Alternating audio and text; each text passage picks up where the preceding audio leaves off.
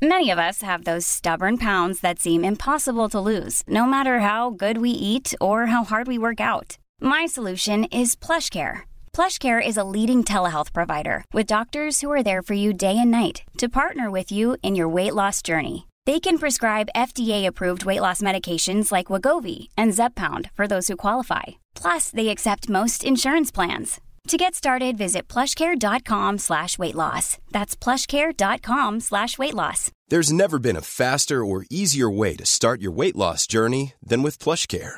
PlushCare accepts most insurance plans and gives you online access to board-certified physicians who can prescribe FDA-approved weight loss medications like Wegovy and Zepbound for those who qualify.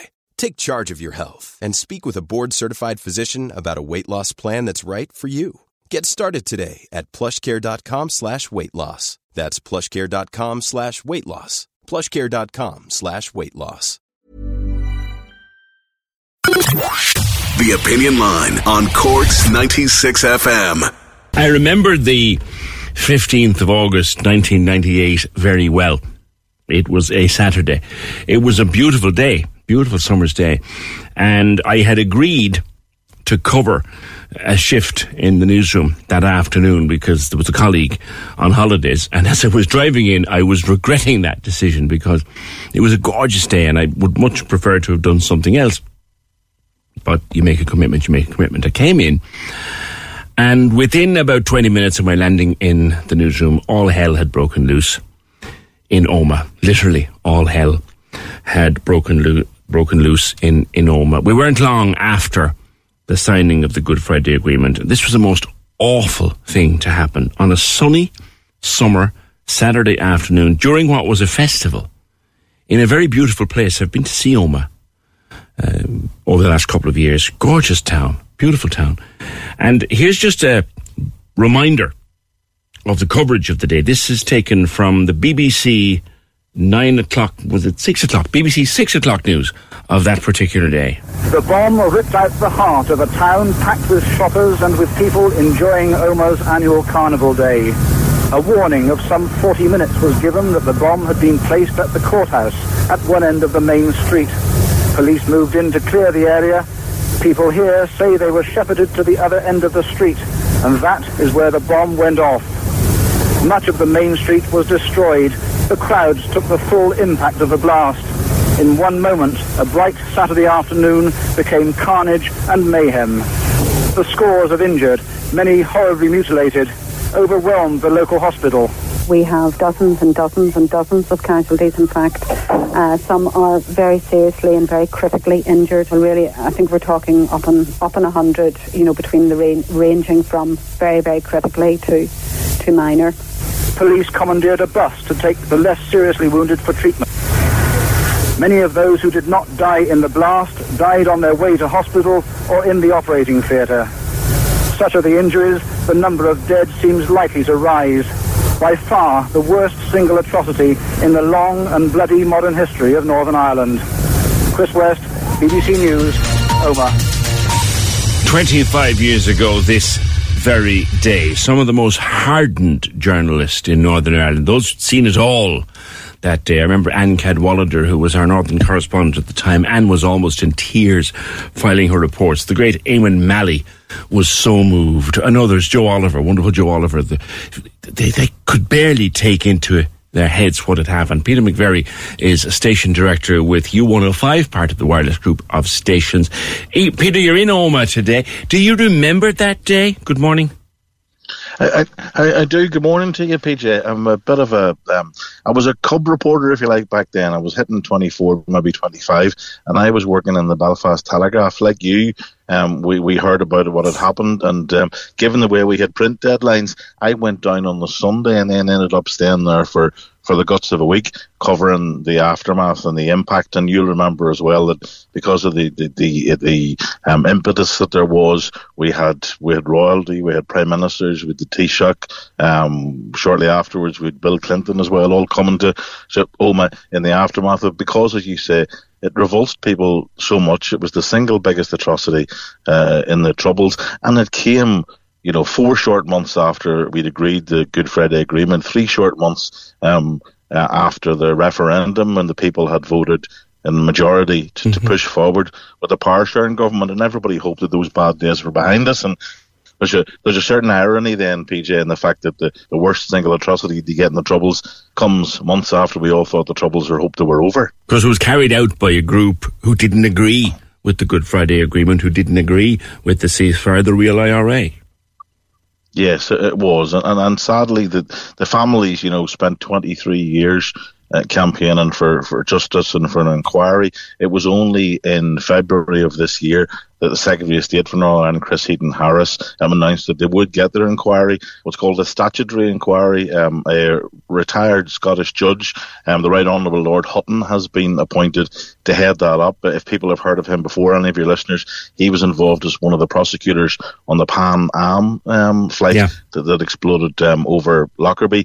He is currently working on his terms of reference. He was with the families in Omagh as recently as last week talking about those terms of reference. But you know, nobody has ever been criminally convicted. Yes. PJ of um, of what happened in Omagh that day. There were some civil convictions through a court where the where the, the level and the threshold you need to get to is lower. There was a, a, a conviction in relation to Omagh, but not for planting the bomb, for example. Yeah. And you know, those families have never had any justice. And and even within the family, some people you know, the, there's a 25th anniversary event that happened on Sunday, and I was down for the Memorial Gardens whenever there were prayers said in a moment of reflection led by the Interchurches Forum in town. There's this more private event this afternoon when they will lay wreaths and say some prayers in memory of all of those. But even the families themselves are unsure of how to mark it. You know, they did a 20th anniversary and then they stopped. They've now decided to do a 25th anniversary. Some people just want to, you know, in the nicest possible way, forget about yeah. it. Other people are determined to go right to the end and they want to see people serve time. And given where we're at with the span of time and the fact that we're a generation on, you know, many of those who, who were involved but not convicted have now passed away. Others may well pass away between now and the time that there can be an, an investigation uh, mm-hmm. after any statutory inquiry and any prosecution. So, you know, it's becoming increasingly likely that the families in Omagh may never see justice, and that's without wherever the British government go with the legacy bill. And that's the horrific truth that is so hard to accept. Like 29 people, including a mother pregnant with twins, lost their lives. Scores were injured. Many of them carry the injuries Hey, I'm Ryan Reynolds. At Mint Mobile, we like to do the opposite of what Big Wireless does. They charge you a lot, we charge you a little. So naturally, when they announced they'd be raising their prices due to inflation, we decided to deflate our prices due to not hating you. That's right. We're cutting the price of Mint Unlimited from $30 a month to just $15 a month. Give it a try at mintmobile.com slash switch. $45 upfront for three months plus taxes and fees. Promo for new customers for limited time. Unlimited more than 40 gigabytes per month. Slows. Full terms at mintmobile.com. Hey, it's Danny Pellegrino from Everything Iconic. Ready to upgrade your style game without blowing your budget? Check out Quince. They've got all the good stuff shirts and polos, activewear, and fine leather goods, all at 50 to 80% less than other high end brands. And the best part? They're all about safe, ethical, and responsible manufacturing. Get that luxury vibe without the luxury price tag. Hit up quince.com slash upgrade for free shipping and 365 day returns on your next order. That's quince.com slash upgrade. Burrow's furniture is built for the way you live. From ensuring easy assembly and disassembly to honoring highly requested new colors for their award winning seating, they always have their customers in mind. Their modular seating is made out of durable materials to last and grow with you. And with Burrow, you always get fast, free shipping. Get up to 60% off during Burrow's Memorial Day sale at burrow.com slash ACAST. That's burrow.com slash ACAST.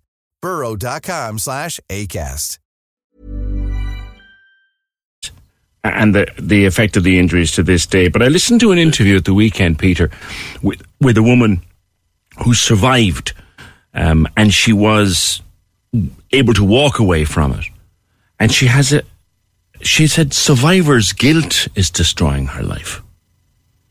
Yes. She walked and, away. Um, a number of people are in Omagh who've received help from services such as the Wave Trauma Centre in Belfast who, who deal with PTSD. You know, you're talking about the emotion of the day. Uh, PJ. You know, the, the emotion was there at the time, and I felt it as a 25 year old and down there. I'm a 50 year old, and I spent half of my life has been pre Good Friday Agreement, and half of my life has been post Friday Agreement.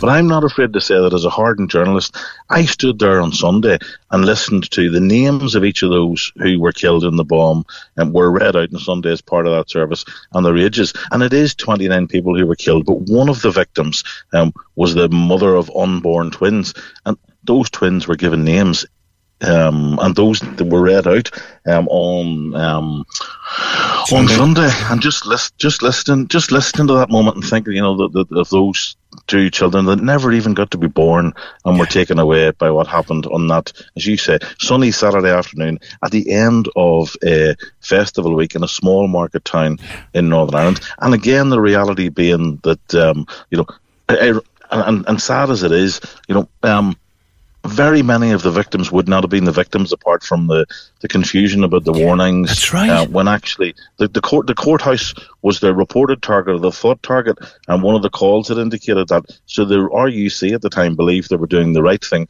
by moving people away from the courthouse and down Market Street, and yet they were moving more and more people towards the locus of the explosion, a 500 pound bomb in the back of a red Vauxhall Cavalier. You know, and, and it, it's one of the questions that gets asked, and for me, I don't think it's ever been properly answered. Was the warning deliberately wrong? And that's one of the things that they would hope to establish as part of this inquiry, because there was, you know, th- those that the warning sent them towards the bomb. It did, and, and the, the car had been hijacked um, in in County Monaghan, small number of days beforehand. The plates changed. Those that were responsible, you know, only spent about forty minutes in Omagh. They, they, they, they set that bomb in about twenty past half past two on a Saturday afternoon, and then put the call in about twenty minutes later. It exploded at, at, at at 10 past 3. There is some confusion about what exactly were said in the calls. There were a couple of calls made.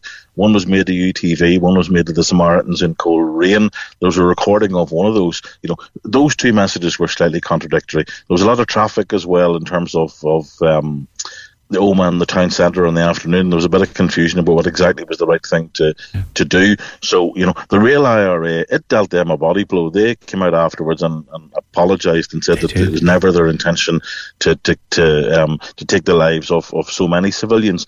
You'll know that those who believed, you know, during the troubles that they were planting bombs, always thought that there would be what they called civilian casualties or casualties of war.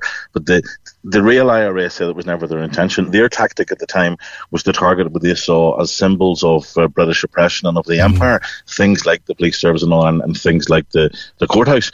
But there's a the reality is, you know, it, it, regardless of who you were targeting, who you thought you were targeting that day, how any individual human being can drive a bomb on the back of a car into a market town on a Saturday afternoon in the sunshine and walk away knowing that there are going to be casualties, never mind fatalities from that. You know, it's, inexcusable whether it's whether it's one person hurt or twenty nine people killed. I visited it, um, Peter. Um, it's in your bailiwick up there, but I was on holidays in 2020 and 2021 in the north, and I made it my business to visit uh, Omagh. And the day I was there, it was in July, but it was a gorgeous summer sunny day, and I just drove through that beautiful little town, and I could feel the tears coming. Absolutely, and, and and it is sad in the history of Northern Ireland. People talk about places like like like Omagh. They talk about places like Teebane. They talk about places um, like Greysteel. They talk about places like Loughinisland, and those places would never have made the news, but for the fact that they were the scene of atrocities during the Troubles in Northern Ireland. That's not what any place wants to be known for. And as, you- as, as you know, Omagh's got so much more uh, to it than that. Beautiful yet, place. You speak to people around the world and mention the word Omagh, and the first thing they think of is that bomb and those horrific images. 25 years ago today. Peter, thank you. Peter McVerry, station director of our wireless colleagues U105. And there's a ceremony today, a quiet ceremony to remember what happened in Omagh on what was a gorgeous summer's afternoon 25 years ago today. Peter, thank you. Cork's 96 FM.